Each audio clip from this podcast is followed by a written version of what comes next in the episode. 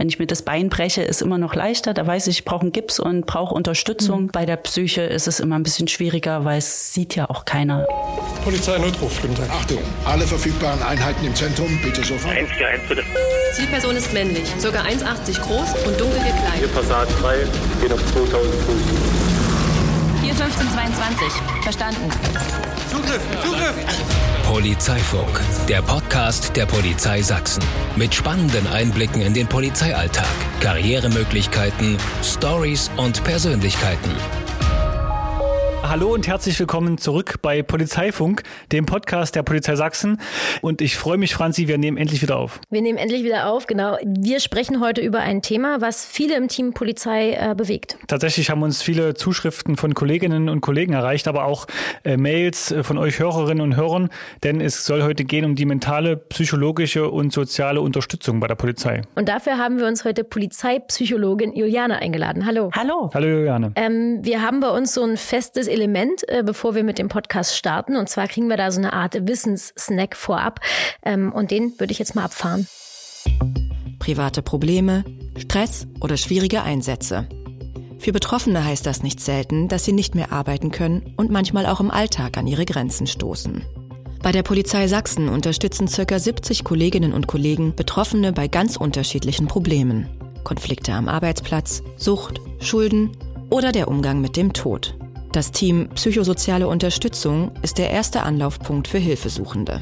Wenn Blaulichtkräfte zum Einsatzort gerufen werden, wissen sie oft nicht, was sie dort erwartet. Was sie erleben, belastet sie teilweise auch noch Tage oder Wochen später. In solchen Fällen können sich Bedienstete der sächsischen Polizei an das Einsatznachsorgeteam wenden. Geleitet wird es von Polizeipsychologin Juliane. Ihr Ziel?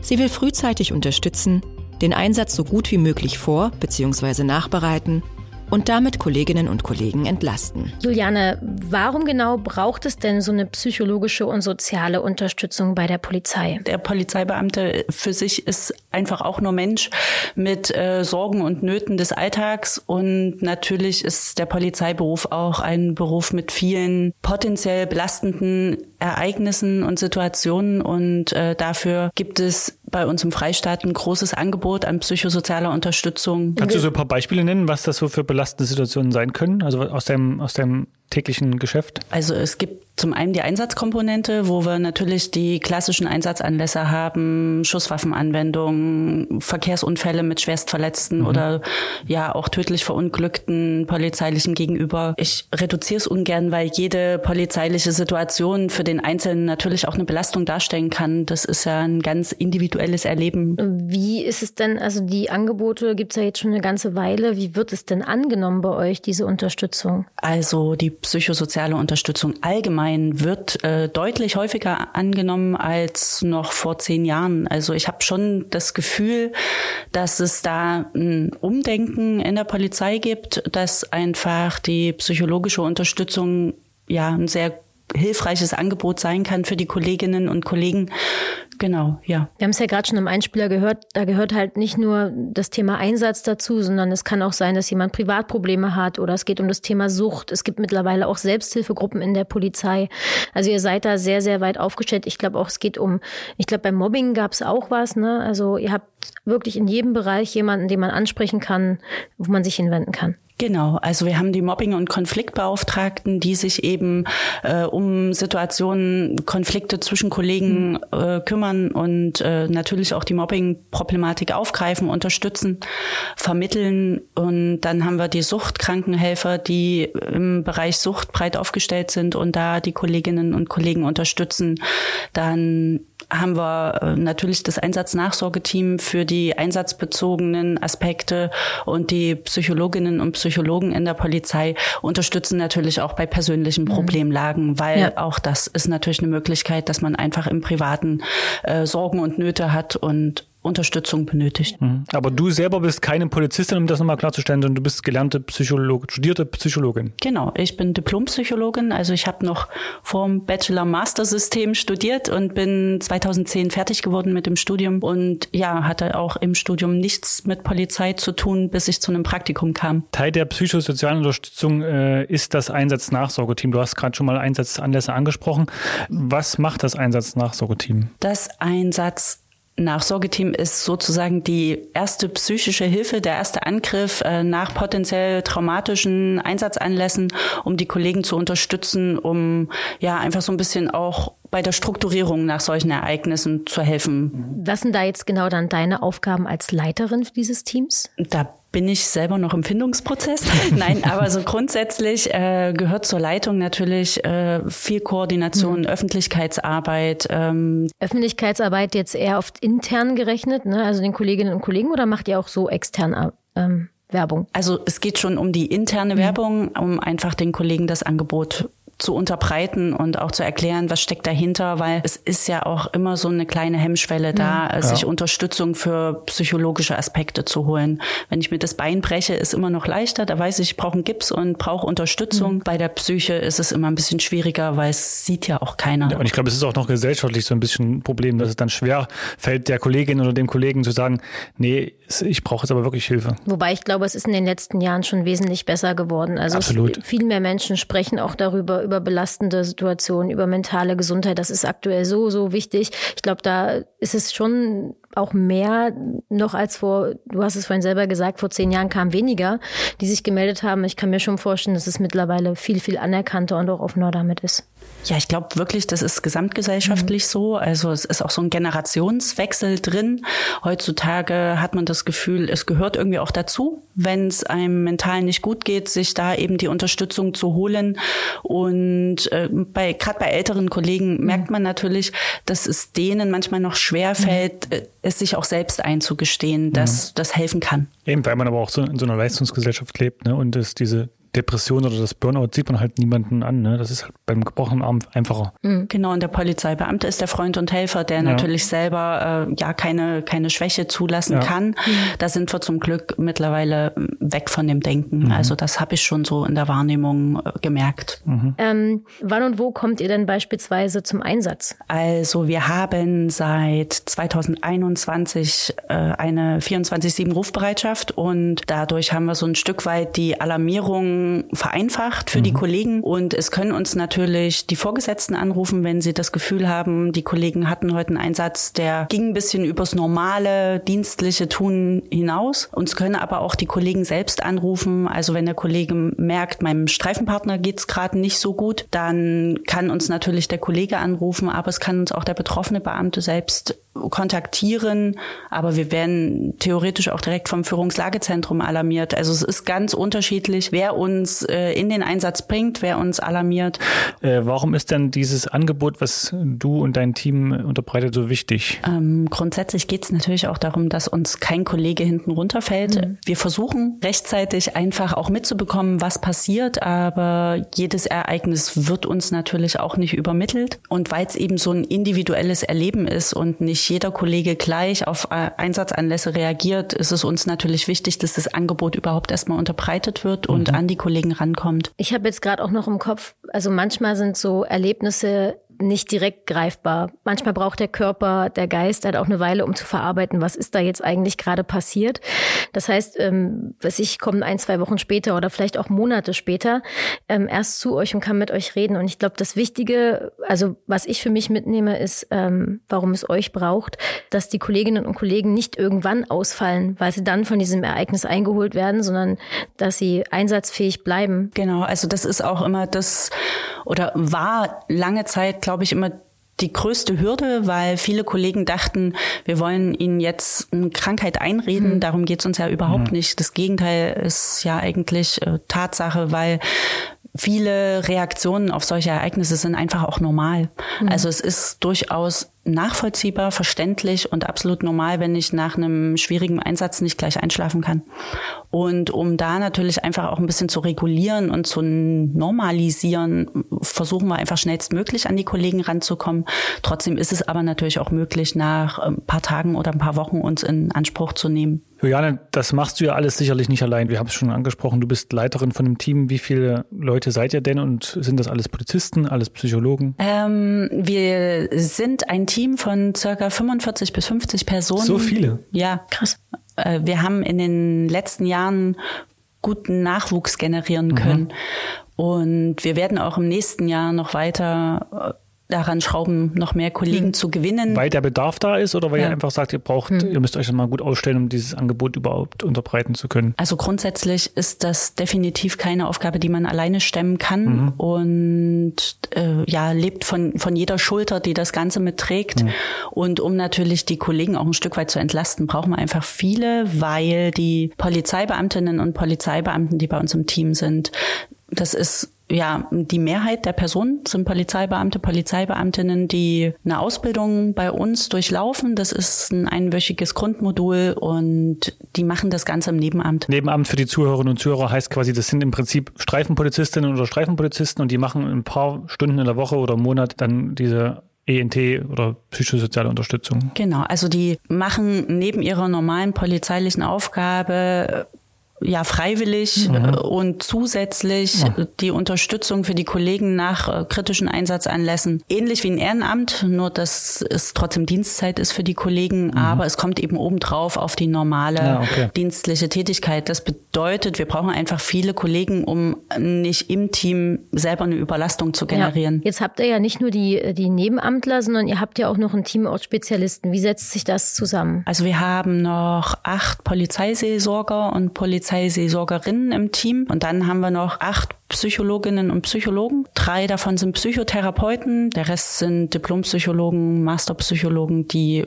unterschiedliche, auch hauptamtliche Tätigkeiten innerhalb der Polizei haben und aber als psychosoziale Fachkräfte mit den Seelsorgern im Team unterstützen, mhm. weil wir immer sagen, der Polizeibeamte kommt mit dazu als die Betreuung auf Augenhöhe und meistens bei äh, Gruppensituationen übernimmt dann ein Psychologe oder ein Seelsorger die Leitung. Äh, hast du Kontakt zu anderen Bundesländern? Wie sieht es denn da aus? Sind wir da gut aufgestellt oder ist es da noch so ein, sind wir da so ein Nachholebundesland? Nein, also ich bin seit vielen Jahren in der Bund-Länder-Arbeitsgruppe und tausche mich natürlich auch mit den Kolleginnen und Kollegen aus anderen Bundesländern aus. Da war auch Anfang Juni der letzte Austausch, wo mhm. wir uns in Potsdam getroffen haben.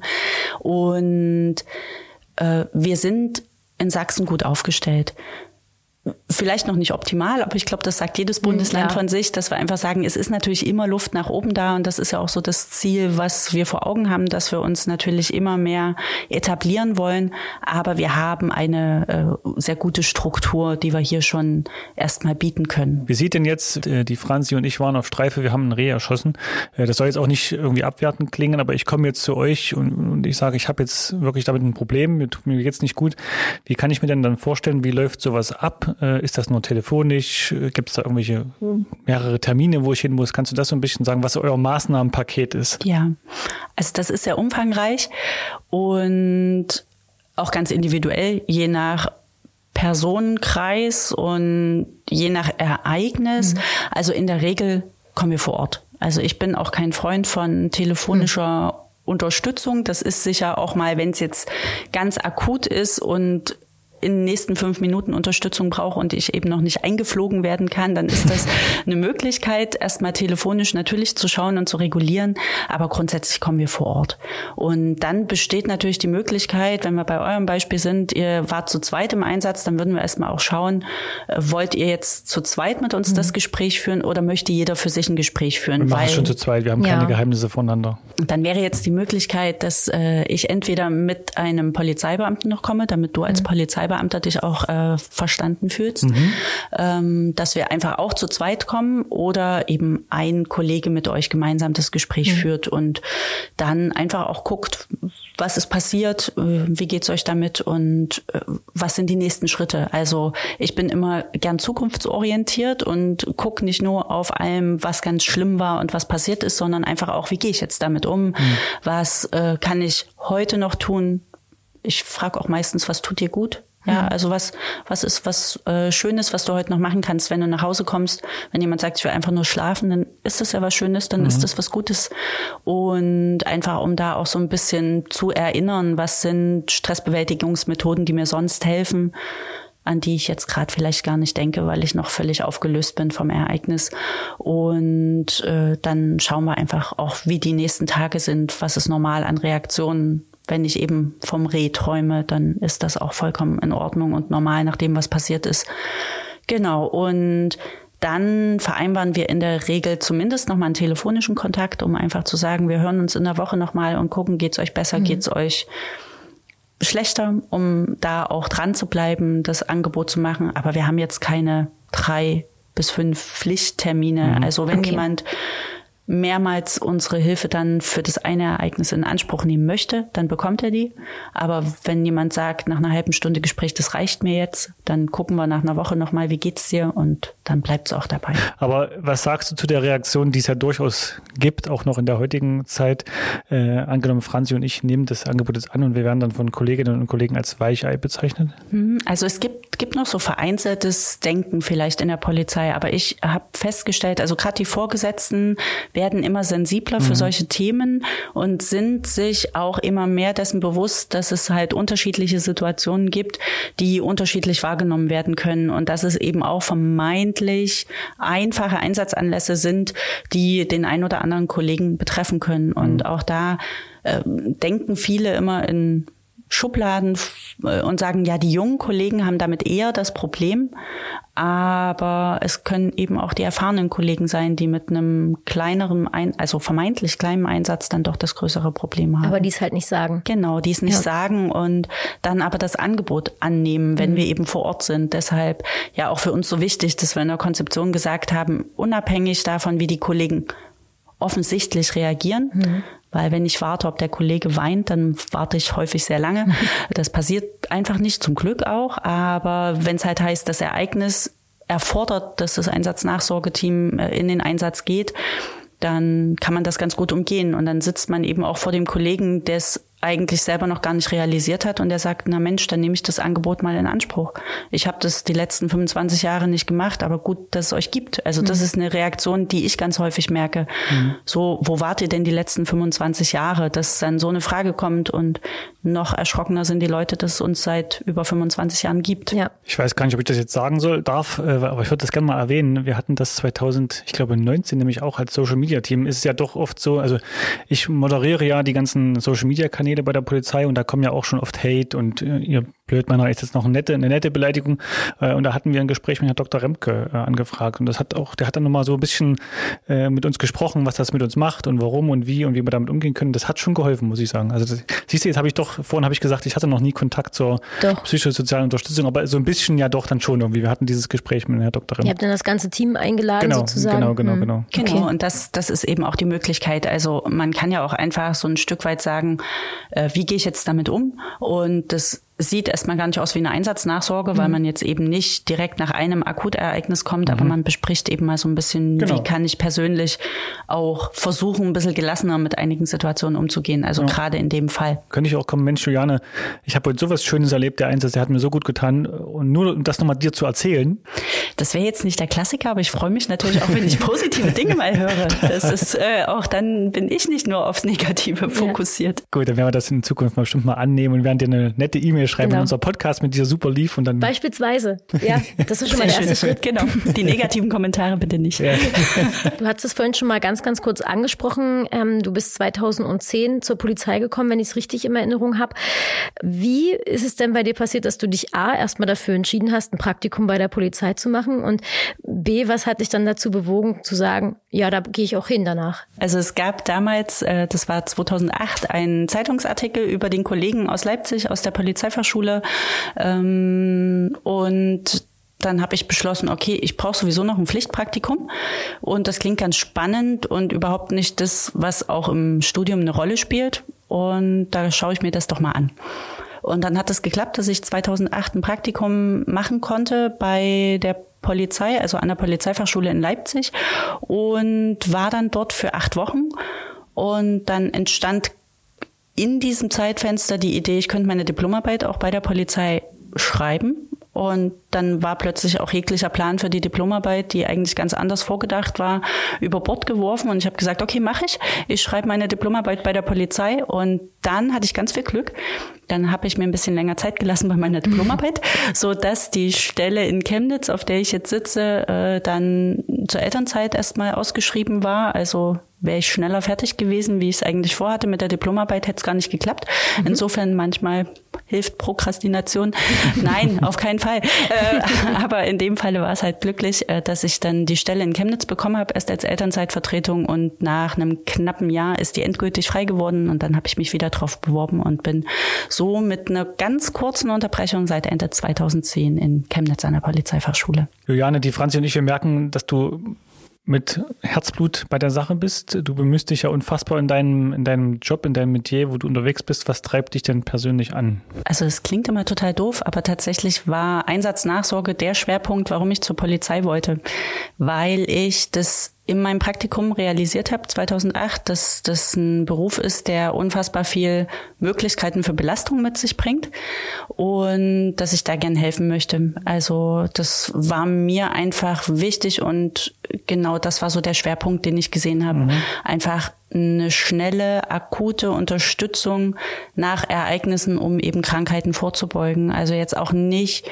ähm, also dann eben auch weg von dem Denken, ich mache eine Therapeutenausbildung und unterstütze, wenn eine Krankheit schon da ist, sondern wirklich dieses davor angreifen, damit es überhaupt nicht erst dazu kommen muss, dass mhm. jemand eine psychische Erkrankung ausbildet. Aber ist der Job manchmal auch für dich eine Belastung, sodass du selber merkst, du bräuchtest jetzt mal Hilfe? Also wenn ich es merken würde, habe ich das Gefühl, ich würde auch selber Unterstützung bekommen, einfach weil das Team groß ist. Wir mittlerweile ja wirklich auch, was die psychologische Unterstützung durch unsere psychologischen Psychotherapeuten äh, ja stark nach vorn gegangen sind. Und da hätte ich schon auch das Gefühl, dass ich da Unterstützung bekommen würde. Aber momentan ist es noch nicht so, dass ich mich äh, überlastet fühle, sondern einfach mit unfassbar viel Freude auf Arbeit hm. gehe. Man merkt das auf jeden Fall. Ja, finde ich auch. Ja, es überträgt sich so richtig. Schön. Ähm, hast du denn, äh, ich weiß, das Thema Datenschutz äh, betrifft uns ja auch im Podcast, aber hast du trotzdem einen Fall, äh, von dem du uns mal erzählen kannst, der dir im Gedächtnis geblieben ist, der im besten Fall ja besonders gut ausging, wo du gesagt hast, dem Kollegen oder der Kollegin konntest du helfen? Also es gibt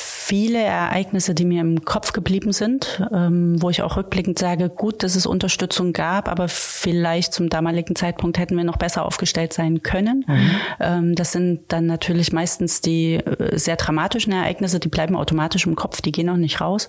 Äh, aber das treibt natürlich auch ein bisschen an, die Thematik nach vorn zu bringen. Und dann gibt es natürlich verschiedene Situationen. Also ich hatte es letztens erst, dass jemand einfach äh, im Nachgang gesagt hat, danke, dass du da bist. Und da mhm. freue ich mich natürlich auch. Also mhm. das sind dann so die Situationen, wo ich so sage, okay, scheinbar ist es gut, was ich gemacht habe.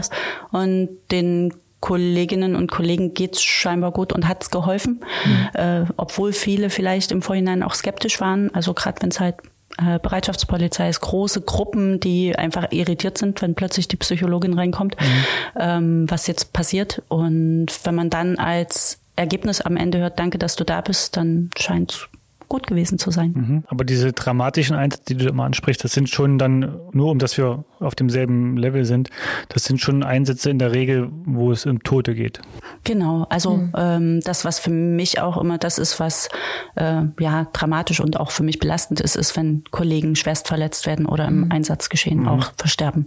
Also das sind dann schon die Sachen, die, die man auch selber mitnimmt und wo man einfach guckt, dass wir da perspektivisch auch auch wenn man immer hofft, dass es nie passiert, aber äh, dass wir einfach so aufgestellt sind, dass es reibungsloser läuft, als es vielleicht auch manchmal gelaufen ist. Mhm. Ich könnte mir für mich zum Beispiel auch vorstellen, wäre ich jetzt eine Polizeibeamtin und ich würde zu einem Unfall gerufen werden, ist es für mich immer noch mal ein Unterschied, ob da schwer äh, verletzte Personen in meinem Alter liegen oder ob da beispielsweise Kinder mit dabei sind. Ne? Also ähm, und ich, ich ich weiß nicht, ob es nur für mich gilt oder vielleicht auch für andere äh, Beamtinnen und Beamte, dass halt Kinder, die ja, die, die ihr Leben noch vor sich haben, wenn, wenn da jemand äh, schwer verletzt ist, dass es einen dann nochmal vielleicht mehr mitnimmt und dass das vielleicht auch oft Einsätze sind, äh, wo ihr dann auch gerufen werdet. Genau, also äh, wenn Kinder betroffen sind, dann sind viele Kollegen immer ein bisschen angreifbarer, mhm. weil das ja einfach auch was mit einem macht. Dann haben wir natürlich auch viele junge Kollegen, die selber gerade Mama, Papa geworden sind und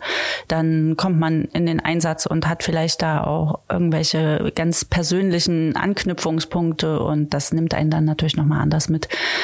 Und vielleicht auch ein Stück weit stärker mhm. im nicht positiven Sinne. Ja. Aber auch krass, dass du ja im Einsetzen in eine Situation kommst, wo, wo emotional völlig die Hölle los ist quasi und du quasi dort in so eine Katastrophe reinkommst und dort helfen musst. Es kann zumindest passieren, genau. Also manchmal ist es auch eine Bandbreite an Emotionen, dass mhm. man wirklich sagt, für den einen ist eine Katastrophe, der andere Kollege kann ganz anders damit umgehen oder ja, hält es auch erstmal von sich fern, lässt das Ereignis gar nicht so nah an sich ran.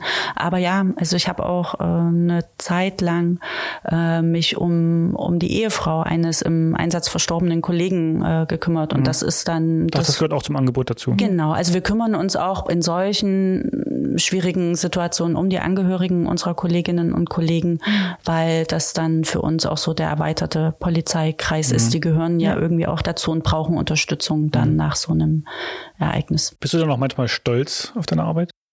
Ja, also es ist immer ganz schwer. Man, es klingt immer so doof, wenn man sagt, ich bin stolz, aber ja, ähm, es ist einfach nach wie vor eine wichtige Aufgabe, die die es durchzuführen gilt. Und äh, ich bin stolz auf meine Arbeit und vor allem auf die Arbeit des Teams. Also das muss man einfach sagen, dass wir da auch in den letzten Jahren ganz viel nach vorne gebracht haben. Und das habe ich nicht alleine gemacht. Du bist ja auch reingewachsen dann so in diesen, in diesen Apparat Polizei praktisch. Ja. Ne? Also wenn du da reingekommen bist nach deinem Studium vorher ja, ja Psychologin und dann plötzlich zuständig für Polizeithemen und du kriegst die ganze Bandbreite mit von, von Einsätzen, von Problemen, mit denen die Kolleginnen und Kollegen konfrontiert sind.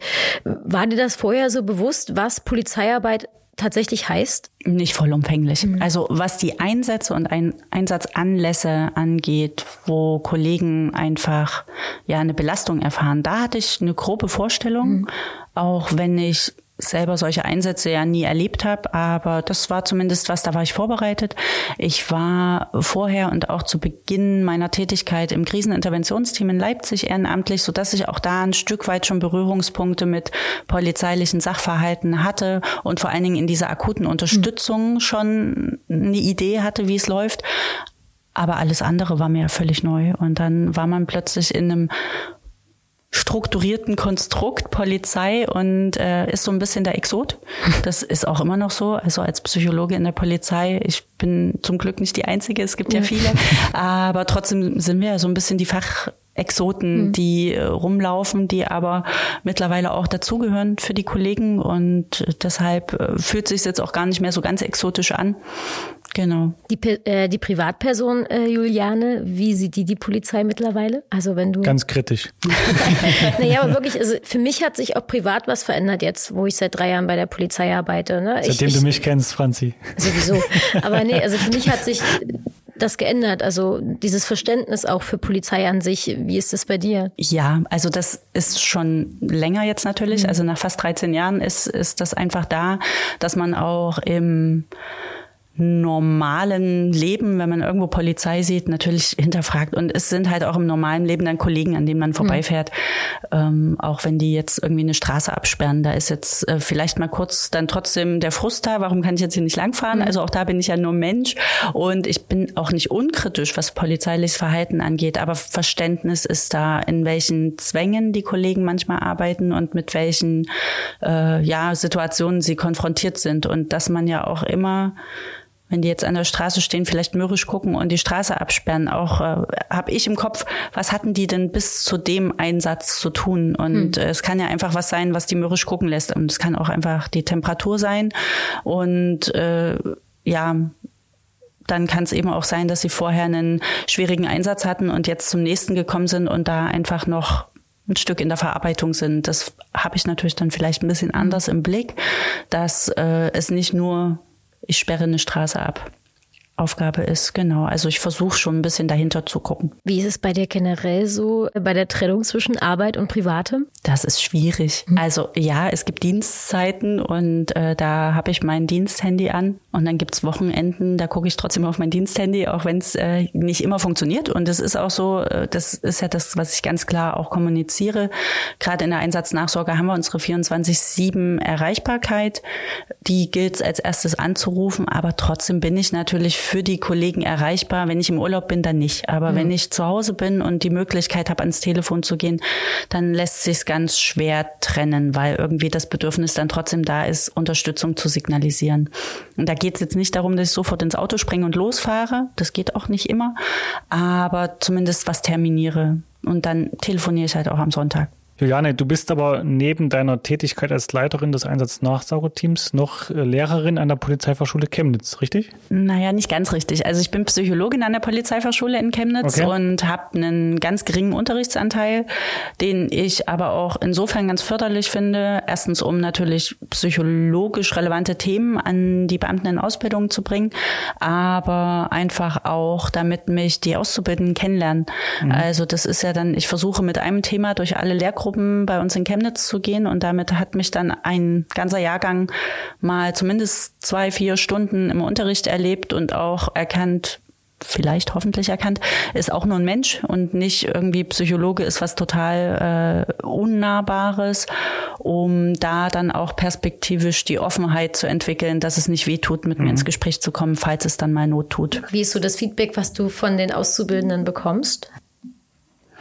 Auch da kommt äh, tendenziell eher so die Rückmeldung, also auch da gibt's ja große Kritiker, mhm. die gesagt haben, ich wollte nie im Leben zum Psychologen gehen, jetzt sitze ich hier und äh, muss hier irgendwas erzählen, äh, die dann aber feststellen, es hat mir geholfen. Also okay. das ist zumindest so der Rücklauf, den ich bekomme.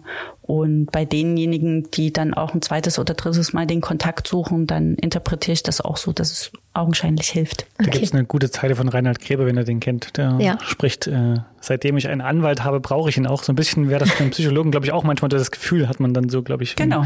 Wenn, wenn der da ist und man merkt, man kann, kann den Psychologen oder die Psychologin in Anspruch nehmen ja. und da einfach auch mal sich einen Rat holen. Mhm. Manchmal ist es ja auch wirklich Hilfe zur Selbsthilfe. Ja. So, das ist, ich, dadurch, dass ich keine Therapeutin bin, berate ich ja nur ein Stück weit und mhm. da stupst man ja vor allem auch viel so Selbstheilungsmöglichkeiten an. Und wenn jemand irgendwie Schwierigkeiten hat, eine Entscheidung zu fällen, dann fäll ich die Entscheidung ja auch nicht. Mhm. Sondern die Entscheidung muss er selber fällen, aber ich kann auf dem Weg dorthin helfen und einfach beim, beim Abwägungsprozess unterstützen. Ich glaube, es ist ein Vorurteil, aber äh, ich muss das jetzt fragen.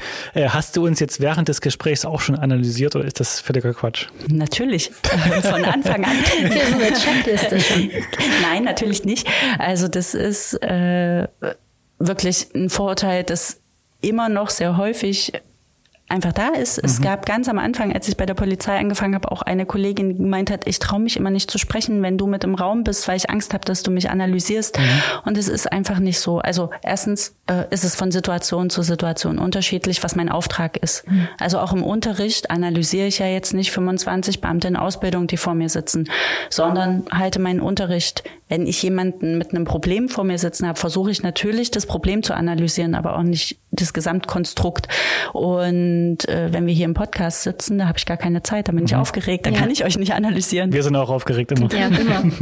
Aber ich stelle mir auch gerade vor, wenn das wirklich so laufen würde, dass du permanent analysierst, dann kommst du gar nicht zur Ruhe. Ich glaube, das ist dann wahrscheinlich auch so eine Grenze, die du in dir ziehst, wahrscheinlich also dieses Arbeit und Privates trennen oder die Arbeit auch nochmal von der Arbeit trennen. Ne? Also das stimmt. Wobei ich das schon im Studium festgestellt habe, wenn man erzählt hat, man studiert Psychologie, kam auch immer wieder, oder oh, muss ich aufpassen, was mhm. ich sage. Mhm. Das war so der Klassiker, was dazu geführt hat, dass ich während des Studiums dann immer gesagt habe, ich studiere Wirtschaftsmathematik, weil das klingt unspannend, dann werde ich nicht weiter angesprochen. Ja. So, das war so mein äh, Notlüge. Mein, meine Notlüge, ja. genau, um nicht immer dieses, oh nein, jetzt muss ich aufpassen. Mhm.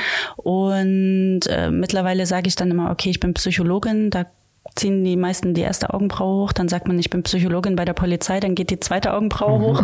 Also mehrere Klischees, die man mhm. dann erfüllt und Polizei wird kritisch beäugt, Psychologen auch. Insofern passt es eigentlich ganz gut. Angenommen, es wäre jetzt, dieser Podcast würde so nebenbei laufen und er ist nur so ein Alibi-Ding und du würdest uns eigentlich in heimlich analysieren wollen, würdest du jetzt nach diesem Gespräch so sagen können, ja, die Franzi ist vom Typ eher so und der Christian eher so oder ist es gar nicht möglich, weil man da die anderen Fragen stellen müsste? Geht das bei so einem normalen Gespräch gar nicht? Also ich glaube, ich habe nach dem Gespräch ungefähr äh, dieselbe menschliche Einschätzung von euch, die ihr von mir habt. Also so natürlich nimmt man äh, das zwischenmenschlich wahr und mhm. auch ich habe ja einen ersten Eindruck von von Menschen und gucke mir die Leute an und äh, natürlich höre ich auch gern zu und schaue, was kommt von dem Menschen, der mir gegenüber ist. Also da äh, bin ich, denke ich, einfach sehr offen, um, um Menschen kennenzulernen.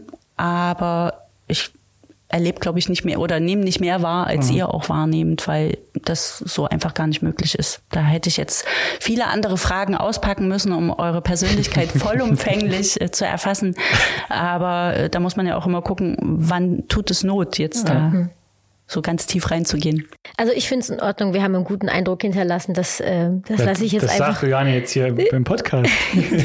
Vielleicht, ich hoffe. Nee, aber dann äh, übernehme ich mal die Frage äh, zum Thema Persönlichkeit, weil wir haben jetzt sehr viel ähm, über deine Arbeit gesprochen. Aber ich würde natürlich auch gerne wissen, was macht denn die private Juliane? Was macht dich noch aus? außer deiner Arbeit als Psychologin? Ja, also mittlerweile bin ich seit äh, sechs Jahren Mama. Mhm. Also ich habe mittlerweile zwei Kinder. Der große ist sechs, die kleine ist vier. Und äh, da habe ich einfach zu Hause eine ordentliche Dynamik. Mhm. Und das macht mich schon mal hauptsächlich aus. Und äh, ja, ansonsten bin ich halt auch nur ein ganz normaler Mensch, der seine Freizeit äh, versucht in Arbeit und Haushalts- und Familienzwängen noch mit unterzubringen. Und und ja, bin da regelmäßig auf der, auf der Suche nach kurzen Momenten für mich selber und äh, genieße natürlich auch die Zeit in Familie. Dann auf jeden Fall ganz, ganz lieben Dank, Juliane, dass du dir die Zeit genommen hast, dass du bei uns zu Gast warst. Sehr gern. Vielen Dank, Juliane. Wir Dankeschön. sagen Tschüss. Tschüss. Und wenn ihr jetzt keine Folge mehr verpassen wollt, wir freuen uns über euer Abo. Ihr könnt unseren Podcast auf allen gängigen Podcast-Plattformen finden. Bei Fragen, Anregungen oder Themenideen schickt uns einfach gern eine E-Mail an podcast.polizei.sachsen.de oder ihr schickt einfach mal eine Instagram Instagram Direct Message. Bis dahin, tschüss. Tschüssi. Das war Polizeifunk, der Podcast der Polizei Sachsen. Mehr über uns auf unseren Social Media Kanälen oder auf verdächtiggutejobs.de.